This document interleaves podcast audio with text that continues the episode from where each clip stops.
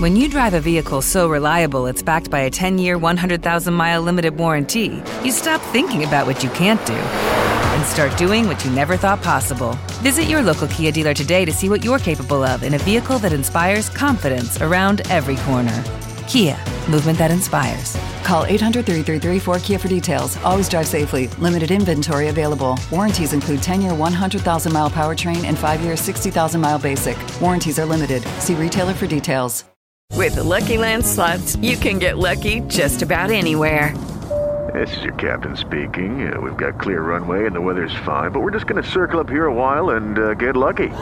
No, no, nothing like that. It's just these cash prizes add up quick. So I suggest you sit back, keep your tray table upright, and start getting lucky. Play for free at Lucky Land Slots dot com. Are you feeling lucky? No purchase necessary. Void where prohibited by law. eighteen plus terms and conditions apply. See website for details. Hola, ¿cómo están? Llegamos a un nuevo episodio de este podcast que se llama La Sacó del Estadio, episodio mil cuarenta y dos. Aquí estamos con Kenneth Garay desde Bristol, vía streaming, Dani Marulanda en la Ciudad del Retiro, Colombia, en el Oriente Antioqueño, y Andrés Nieto Molina desde Santiago de Chile, una fría Santiago de Chile. Hoy se presagian, eh, estamos grabando este podcast al once de julio, se presume que caerían lluvias y tormentas eléctricas, pero vamos, eléctricas y lluvias, lluvias de jonrones, es lo que tenemos para hoy, porque ayer fue el inicio del All-Star Game, del Major League Baseball, que ha comenzado en la bella ciudad de Seattle, la sede de los Marineros, bello estadio, tremendo parque de pelota, mucha afición, mucho latino, mucho hispano, de protagonista y en las tribunas para ver el Home Run Derby, que tuvo de protagonistas a dos hispanos. Kenny Garay, cuéntenos rolletes de lo que pasó en el Home Run Derby comenzando este juego de estrellas de Major League Baseball. ¿Cómo está, hombre, Kenny? Usted lo decía, Andrés, en una hermosa ciudad, en una ciudad maravillosa como lo es, es. Seattle, estado de Washington. Antes, que no se les olvide, uh-huh. Ahí, en la descripción del podcast, está el Baki. Exacto. Usted puede ayudar, usted puede colaborar con este proyecto periodístico. Así pues que es hora de que usted vaya y le dé vida. Simplemente haga clic y desde donde quiera que esté puede uh-huh. mandar su contribución al Baki, porque dependemos de usted y queremos hacerlo por muchos años. Hombre, Vladimir Guerrero junior Sí, señor. Conquistó no solamente el derbi de los jonrones, sino que lo hace dieciséis años después de que lo hizo su papá, de que lo ah, hizo Big, el Big Vlad, Vladimir uh-huh. Guerrero junior Conquistó el derbi de jonrones, superó en la final a Randy Arozarena. Hizo historia, primera pareja padre e hijo en ganar el concurso. Pegó veinticinco jonrones en la final como primer bateador, superó a Arozarena, que se quedó con veintitrés. El también dominicano y favorito local, Julio Rodríguez, repitió en el derbi de jonrones del Juego de Estrellas de Grandes Ligas, pero lo hizo en su estadio y ante su gente, en el T-Mobile Park de Seattle, luego de perder el año pasado en Los Ángeles. Rodríguez perdió diecinueve a dieciocho la final del año pasado ante Juan Soto. Vuelve a ganar un dominicano. Eh, es eh, para los dominicanos toda una tradición el hecho de ganar el derbi de los jonrones. Séptimo dominicano en la historia que se lleva el derbi de los jonrones. Entonces, Vladimir Guerrero junior, el hombre de los Azulejos de Toronto. ¿Sabe que Randy Arozarena recibió treinta segundos al final en su último intento al bate? Sí, cada jugador tenía tres minutos para batear la mayor cantidad de home runs posibles, sacadas de estadio. Tenían que parar treinta segunditos.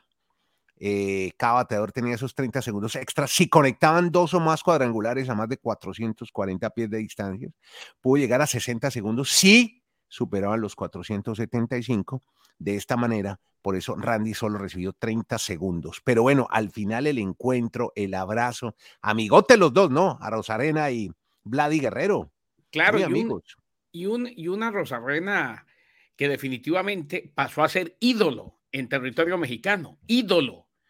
O sea, eh, los mexicanos no solamente lo sienten como suyo, sino sí. que cada vez que estuvo con la selección ahora en el Clásico Mundial eh, y cada vez que ha representado a México, lo ha hecho con muchas ganas, con mucho sentido de pertenencia. Él se siente claro. mexicano, tiene familia en México, tiene a su hermano en México, que es arquero de un equipo de, de la liga, o de la segunda división, si se quiere, eh, uh-huh. o de la liga de expansión, como se le dijo durante mucho tiempo. En todo caso, eh, pasó a ser ídolo, lo aman y todo coincide vean lo que son las cosas, con el muy mal momento de la selección mexicana de fútbol. Entonces, uh-huh. ¿qué pasa? Los beisboleros en México, que son muchos, principalmente en el norte, en el área de la frontera y demás, eh, están diciendo constantemente, este sí es el deporte que le va a dar muchas glorias a México. Esta selección de béisbol sí es la que nos representa. Y Randy Arozarena pasó a ser mexicano. Randy, hermano, pero, pero, ya eres pero, mexicano, pero, le gritaban. Pero Garay, manejan un doble discurso los mexicanos. Manejan un doble discurso los mexicanos con respeto de todos. Los saludo hoy muy... Sí, porque a Arozarena porque... lo quieren todos, porque pero... juega siendo cubano con México. Pero uh-huh. a los futbolistas no les perdonan que hayan nacido fuera de México. Caso uh-huh. concreto, lo que se viene con Julián Quiñones. Va a ser el delantero ¿Ah, sí? de la selección mexicana. Es confirmado. Muy probable, ya lo tienen, ah, ya bueno, lo tienen casi que definido. Se fue equipo pero, ahora del Atlas, ¿no? Ya va para el América, ¿verdad? Pero, pero, ya, pero, ya pero yo creo que hay un doble discurso. Pero yo creo que hay un doble discurso.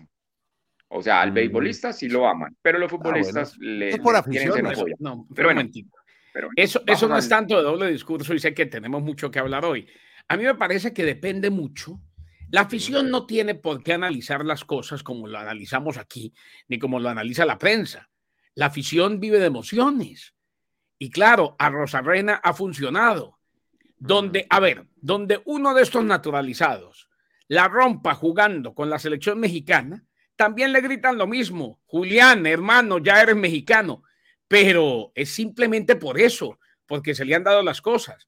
Eh, a, a los que no rinden, a los que no se les dan las cosas, a los que no anotan goles, a los que no marcan diferencia, siempre les van a decir que para qué los trajeron, quitándole el cupo a un mexicano de verdad, entre comillas, porque para mí es tan mexicano el que se nacionalizó como el que nació.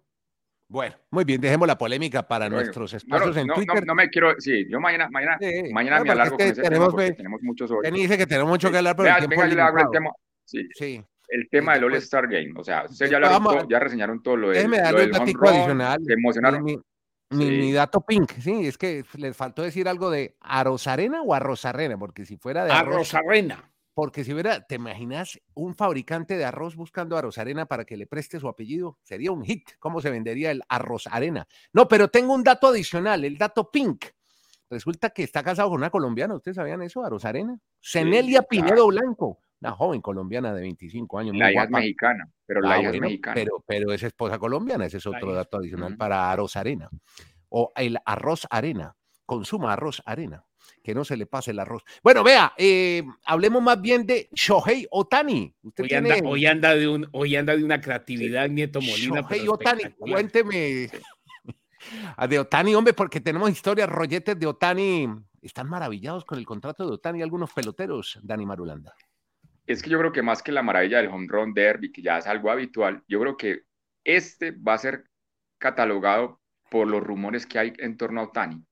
Porque una cosa es que, mire, los aficionados pueden hablar maravillas de Ohtani, la prensa, todo el mundo, pero que los jugadores mismos tengan en tan alto concepto a Ohtani, a mí eso sí me llama mucho la atención. Las preguntas a toda la gente en, en esta All-Star Game era precisamente sobre Ohtani. ¿Qué, qué piensan del contrato que va a tener Ohtani? Ajá. Y los mismos jugadores decían, tiene que ser el más grande en la historia del deporte, no solo del béisbol, del deporte de Estados Unidos. Wow. Porque es un jugador que rompe el molde. Mm. No hay un jugador en la historia como Shohei Ohtani. Así es. Y ahí, y ahí empieza entonces, Andrés, la debacle para los Angels, porque si ellos no se meten a postemporada, es muy probable que Ohtani sea su se último año con los vaya. Angels. Y a mí sí me llamó mucho la atención, reitero, que los mismos jugadores reconozcan que es un fuera de serie. Eso no es tan sí. fácil de reconocer. No, y Ohtani, Ohtani ya dijo...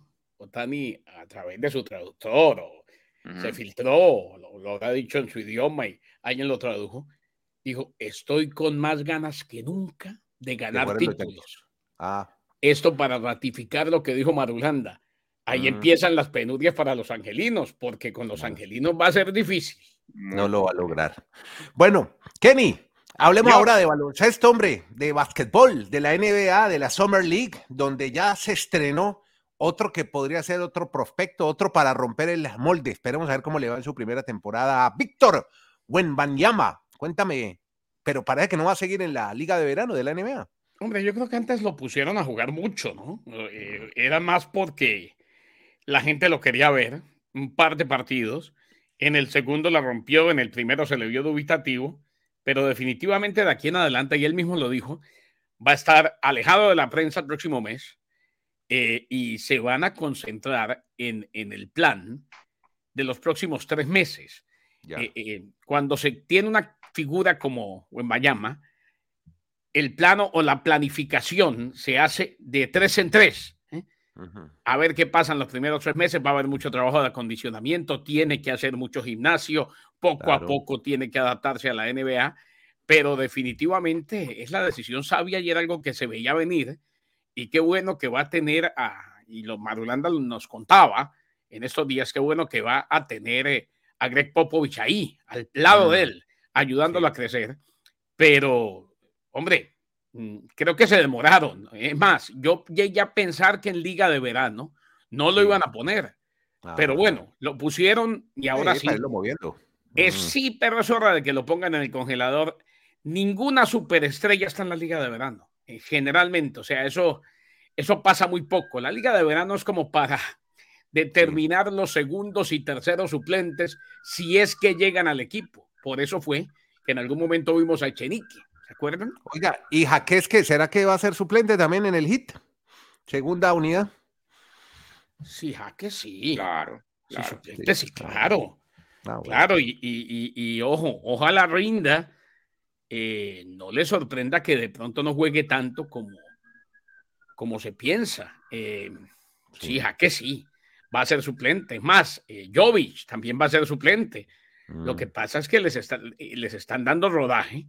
Y muy seguramente tendrán minutos en la temporada. Es más, yo me atrevo a decir, no sé qué piense Marulanda, mm. que Jovic va a tener si mucho más que Jaques, mucho mm. más. Pero bueno, quién sabe si gana el equipo Jovic. ¿Ah, Dep- sí? sí, depende ¿Sí? de don Damián. Aunque ayer dijeron los de Portland, de ellos están dispuestos a esperar tranquilos todo el tiempo que Por sea eso. necesario. Bueno, ya le dio pie ahí al amigo, ¿qué? al amigo Dani para que se mande con Damián Lillard, que hoy tiene novedades con el tema de su salida o no de Portland. ¿Al fin qué? ¿Qué va a pasar, hombre? El resumen es lo que dice Garay. O sea, no tienen prisa, no se van a apresurar en la oficina de los Blazers para un intercambio con don Damián. Hace ya diez días, el primero de julio, Damián dijo a los Blazers, señores, muy queridos, muy atentos, los quiero, amo mucho esta afición, pero yo me quiero ir de acá. Ah. Y yo me quiero ir a jugar a Miami. Yo quiero ser del Miami Heat. Y en Miami, pues llevan diez días haciendo cuentas y maneras de cómo puede llegar Damián al Miami. Tienen ese contador trabajando no, doble jornada. No, no, no. no. Eso, uh-huh. a ver, es que si llevamos a este jugar para allí, que si este se cambia para allá. Pero es que los Blazers no han dado, digamos que, la línea directa para que eso pase. O sea, uh-huh. hasta que los Blazers no encuentren un acuerdo que los mantenga a ellos felices con el acuerdo, valga la redundancia, pues eso se puede... demorar no solo semanas, meses, para que Damian Lillard sea del Miami Heat, que es lo que aparentemente va a terminar la historia, pero reiteramos, tienen todas las partes que ponerse de acuerdo para que eso llegue a feliz tarde. Lo que pasa, lo que pasa, Andrés y Dani, es que yo soy de los que pienso que cuando uno sale a decir algo es porque está sintiendo todo lo contrario. O sea, si yo salgo a decir, no tengo ningún afán, es porque en el fondo estoy afanado. Afanadísimo, claro. Porque no lo, te- no lo tengo por qué clarificar. Uh-huh. O sea, eh, eh, me parece que en el fondo Portland sabe que necesita urgentemente, primero, llegar al acuerdo, sí, que lo satisfaga y que ya, se pase la página y se piense en lo que viene. Bueno, esperemos a ver qué pasa entonces, a dónde se va don Damián, como le decimos en este podcast. Bueno, vamos ahora a comer fresas con crema. No Ustedes saben para dónde vamos, ¿no? Strawberry with cream. Es lo que más, el plato que más se consume. Un día tenemos que conseguir el dato. ¿Cuántas fresas con crema se comen en el abierto de Wimbledon, en Inglaterra? Ahí vi, ahí vi a Martínez Christensen con un, en una foto. Claro. Dándole a las fresas con crema. Una delicia. Bueno, porque tenemos novedades por el cuadro femenino y con una ucraniana que se llama Elina Svitolina. Ella, cuando gana su anterior partido, su anterior, que no lo esperaba ganar, tanto no lo esperaba ganar Dani Marulanda, antes de afrontar este partido de cuartos de final, que había comprado un ticket para ir a ver al famoso cantante Harry Styles. Y entonces dijo, bueno, ¿y ahora qué va a hacer con las entradas? No, pues tengo dos entradas, creo que ya no voy a poder ir, me voy a tener que enfrentar a la número uno. Y al no, principio, cuando comenzó el partido, yo creo que ya estaba pensando, ah, me hubiera quedado mejor viendo el concierto de Harry Styles y no afrontar este partido con Iga Swiatek. Pero a punta de fortaleza, esta mujer que acaba de llegar de la maternidad. Creo que usted tiene buenas noticias con Elina Svitolina, Dani. Pues Andrés, me imagino que, el, ¿cómo era en ese momento el, el tema de, de esa casa, de esa familia? Svitolina Monfils, porque además no, Monfils de que se perdieron... La bebé, la bebé por que eso, se llama Sky. Uh-huh. Además de que se perdieron el concierto que usted nos acaba de reseñar, Monfils tenía montada ya una fiesta para el día de mañana con sus amigos, uh-huh, y ahora resulta que le tocó cancelarla, porque Svitolina ha vuelto a ganar. Se quedó en Londres. Tiene que cuidar a su bebé recién claro. nacida. Se, se tiene que quedar cuidando a su bebé recién nacida. Svitolina está, Andrés, encontrando que un nuevo aire en su carrera. Llega a semifinales de Wimbledon por primera vez en su carrera de deporte. Bueno, nunca, no por primera vez, pero nunca ha llegado a una final. O sea, está una victoria de por primera vez jugar una final de un torneo de Grand Slam. Y Svitolina uh-huh. también pues ha pasado en las primeras planas, es por su relación tan intrínseca, pues tan entregada a su país, a Ucrania. Está jugando sí. siempre con una banderita de Ucrania ahí, apoyando todo este conflicto. Uh-huh. Y además, pues con Svitolina hay que manifestar que cuando se enfrenta a una rusa o a una bielorrusa, ella no les da la mano. Normalmente en el tenis siempre ha sido un... Pero son todas las ucranianas. Ellas tienen un pacto de no saludar. Un Exacto, acuerdo. Pero, pero Svitolina es la que ha sido como la líder de, de ese pacto, por así decirlo. Ah, okay. Normalmente la los tenistas... también. Ajá. La, los tenistas, cuando terminan los partidos, pues obviamente se dan la mano, por lo menos mm. como por un acto de, de gratitud. Así se odien, sí. digamos técnicamente, en su rivalidad. Pero entonces ella dice, yo no le voy a dar la mano ni a las de Rusia, ni a las de Bielorrusia. Entonces Victoria Azarenka, que es bielorrusa, sí. cuando terminó el partido y lo perdió, salió directo a su silla y directo a su camerino. O sea, sí. ella sabía, ¿yo para qué voy a ir a la mitad del, de la red si ella no me va a dar la mano, si es su política? Es. Entonces, esa fue la primera pregunta. No, la saludó de lejos. Esa fue la, pero esa fue la pre... Gracias. Pero esa fue la, esa fue la primera pregunta en la rueda de prensa, que ¿por qué no fue a saludarla? Y ella dijo, es que si ella ya tiene eso, ya, en ya, su historia, ya, ya, yo ¿para, ya, qué, ya, ¿para qué voy a hacer eso? Y se ratificó. ¿Para qué pierdo mi tiempo? Exacto. Entonces, Svitolina se ratificó en lo mismo. Yo he dicho, mientras exista la invasión rusa, que ella la considera así, en mi país... Sí. Yo no voy a saludar ninguna rusa ni ninguna bielorrusa, y ahí queda el tema. Pero bueno, eso sigue siendo comidilla bueno. en el Wimbledon, pero además de eso, se está jugando muy bien. Es Svitolina, la mamá, que ahora está a un partido de llegar a la final. Bueno, muy bien. Antes de irnos a hablar de una noticia trágica que ocurrió con, ¿se acuerdan de Larry Nassar, el famoso médico que agredió sexualmente a, a, al equipo de gimnasia olímpica de los Estados Unidos, a muchas de sus integrantes? Eh, Hablemos de una mujer, hablemos de cosas bonitas, positivas, con el Juego Centroamericano de San Salvador, con Colombia, que tuvo una destacada actuación. Tal vez quedamos debiendo, y lo leía en un tuit de Santiago Pájaro Hernández, donde decía que, que el ciclismo en pista, vea, baila con los mexicanos, hermano, eso del ciclismo está muy grave en Colombia. Ni en ruta, ni en pista, algo está pasando en el ciclismo. Marulanda, por favor, para que me investigue el tema, a ver qué está pasando con el ciclismo colombiano, que no hay ni un Oye, ciclista además, en los veinte en los, el Tour de Francia. ¿Ah? Y yo le ruego al ciclismo colombiano que dé figuras urgentemente, si no Nieto se nos no, muere. No, no, esto aquí es desesperado, ¿no? Me va a tocar una sequía. Qué sequía tan brava, más brava que la sequía de los españoles, no. que tuvieron cinco años, Marulanda, Garay, el, el país de Perico Delgado, de Miguel Indurain. Cinco años se demoraron en volver a ganar en el Tour de Francia, lo hicieron con Pello Bilbao, el hombre de Guernica, que ha ganado en el Tour de Francia. Pero no, hablemos es de una mujer, Natalia Linares. Denos pistas, ¿quién es Natalia? A ver si la ponemos ya en el radar de La Sacó del Estadio.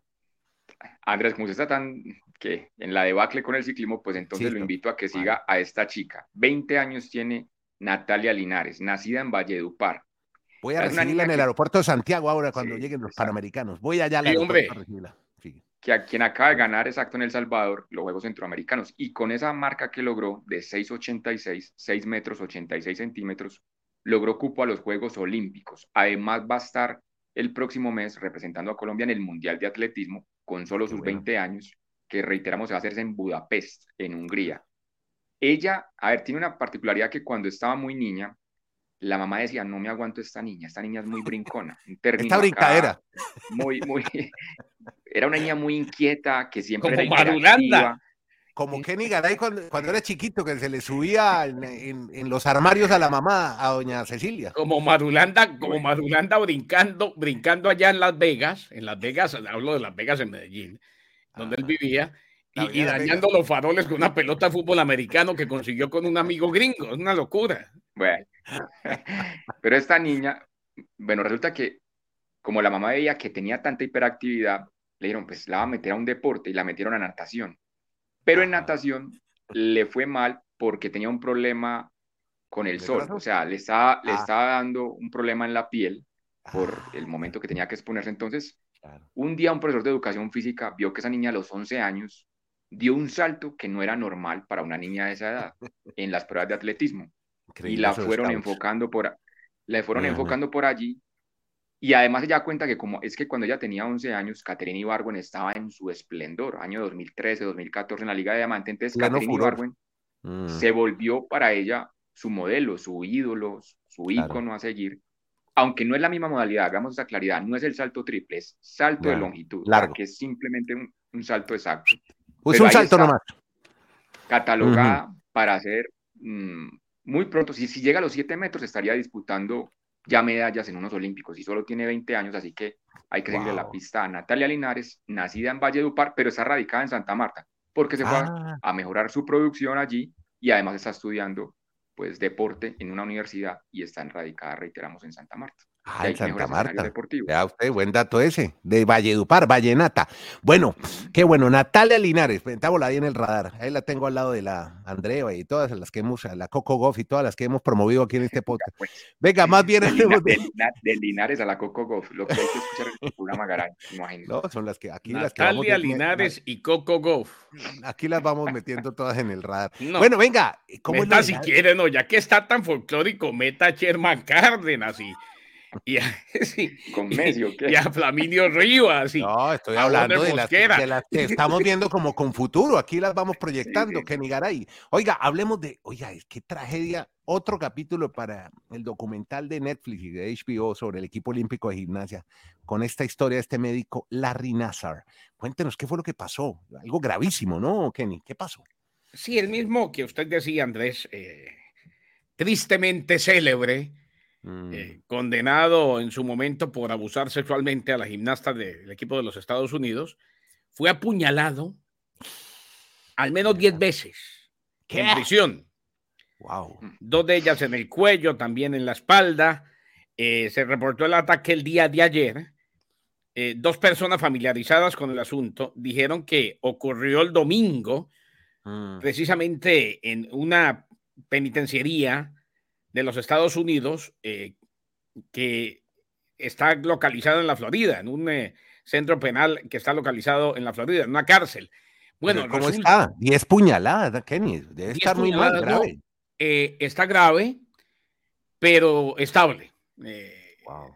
Sin embargo, dijo la cárcel, o en un comunicado, que últimamente, lamentablemente, han, han enfrentado falta de trabajadores, han enfrentado...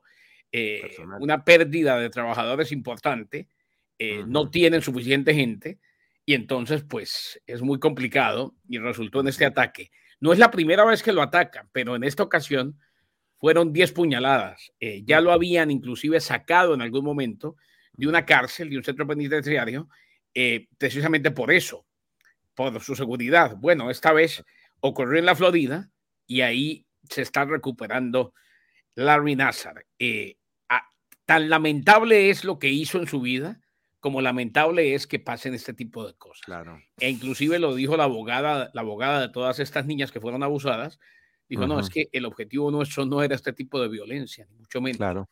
El objetivo no, era que lo castigaran, y el hombre pues está de por vida en la cárcel. En todo caso, sí, lo apuñalaron diez, diez veces, apuñalaron a Larry Nassar. Bueno, esto no va a terminar bien, parecería. Hablemos ya de, para el cierre de fútbol, porque Marulanda presagia, presagia una sorpresa en la final de la Golden Cup de fútbol de la CONCACAF. ¿Por qué dice usted que puede haber una sorpresa, Dani? Creo que habría una sorpresa. No, es que puede haber, claro.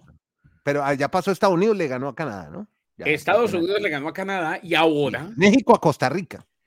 Y ahora México se va a enfrentar a Jamaica y Estados Unidos a Panamá. ¿Y por dónde iría la sorpresa? ¿Por Panamá o por Jamaica? Pues yo supongo que la sorpresa de Marulanda sería que Jamaica... ¿Por dónde la ve? Mientras se descongela, Dani. Que Jamaica le ganara, que Jamaica le ganara a la selección de México. Por eso hay varias opciones para muchos. Oiga. Otra vez, otra vez, don Dani. Marulanda, que tuvimos un problema ahí de... Ahí estamos. Cuando, cuando usted va... De latencia. Cuando usted va a ingresar con la sorpresa... Eh, se nos fue y yo dije, hombre, yo me imagino que la sorpresa a la que se refiere Marulanda tendría que ver, tendría que ver con que Jamaica le gane a México. O Panamá, Estados Unidos. Yo diría, Andrés, o sea, no es un presagio, no es un presagio, exacto, no es un presagio personal. Es más mirando los análisis que han hecho, valga la redundancia, los analistas que están en la Copa de Oro de estos países.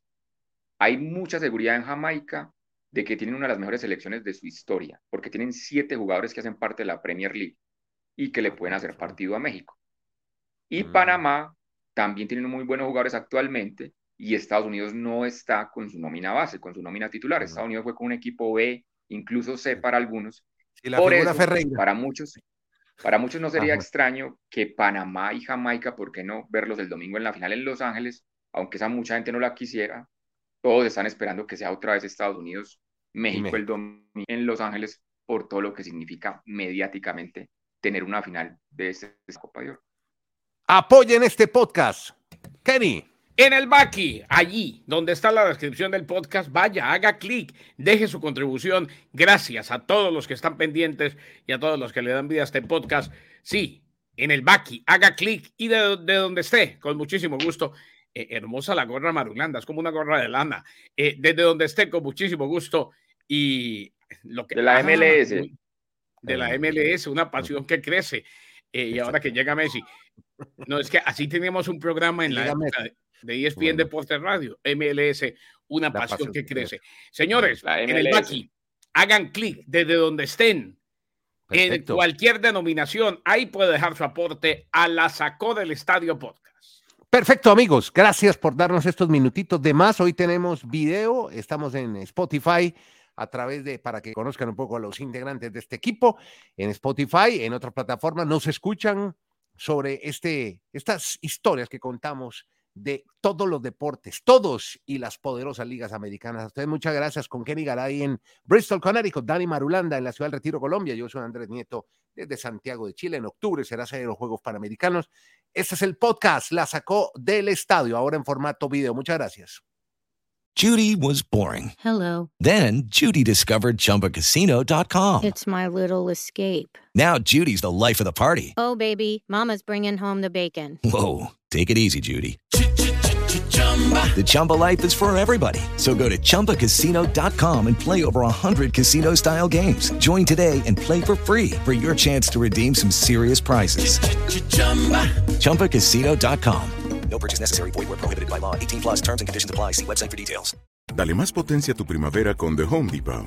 Obtén una potencia similar a la de la gasolina para podar, recortar y soplar con el sistema OnePlus de dieciocho voltios de Ryobi desde solo ochenta y nueve dólares. Potencia para podar un tercio de un acre con una carga. Potencia para recortar el césped que dura hasta dos horas. Y fuerza de soplado de ciento diez millas por hora. Todo con una batería intercambiable. Llévate el sistema inalámbrico OnePlus de dieciocho voltios de Ryobi. Solo en The Home Depot. Haces más. Logras más.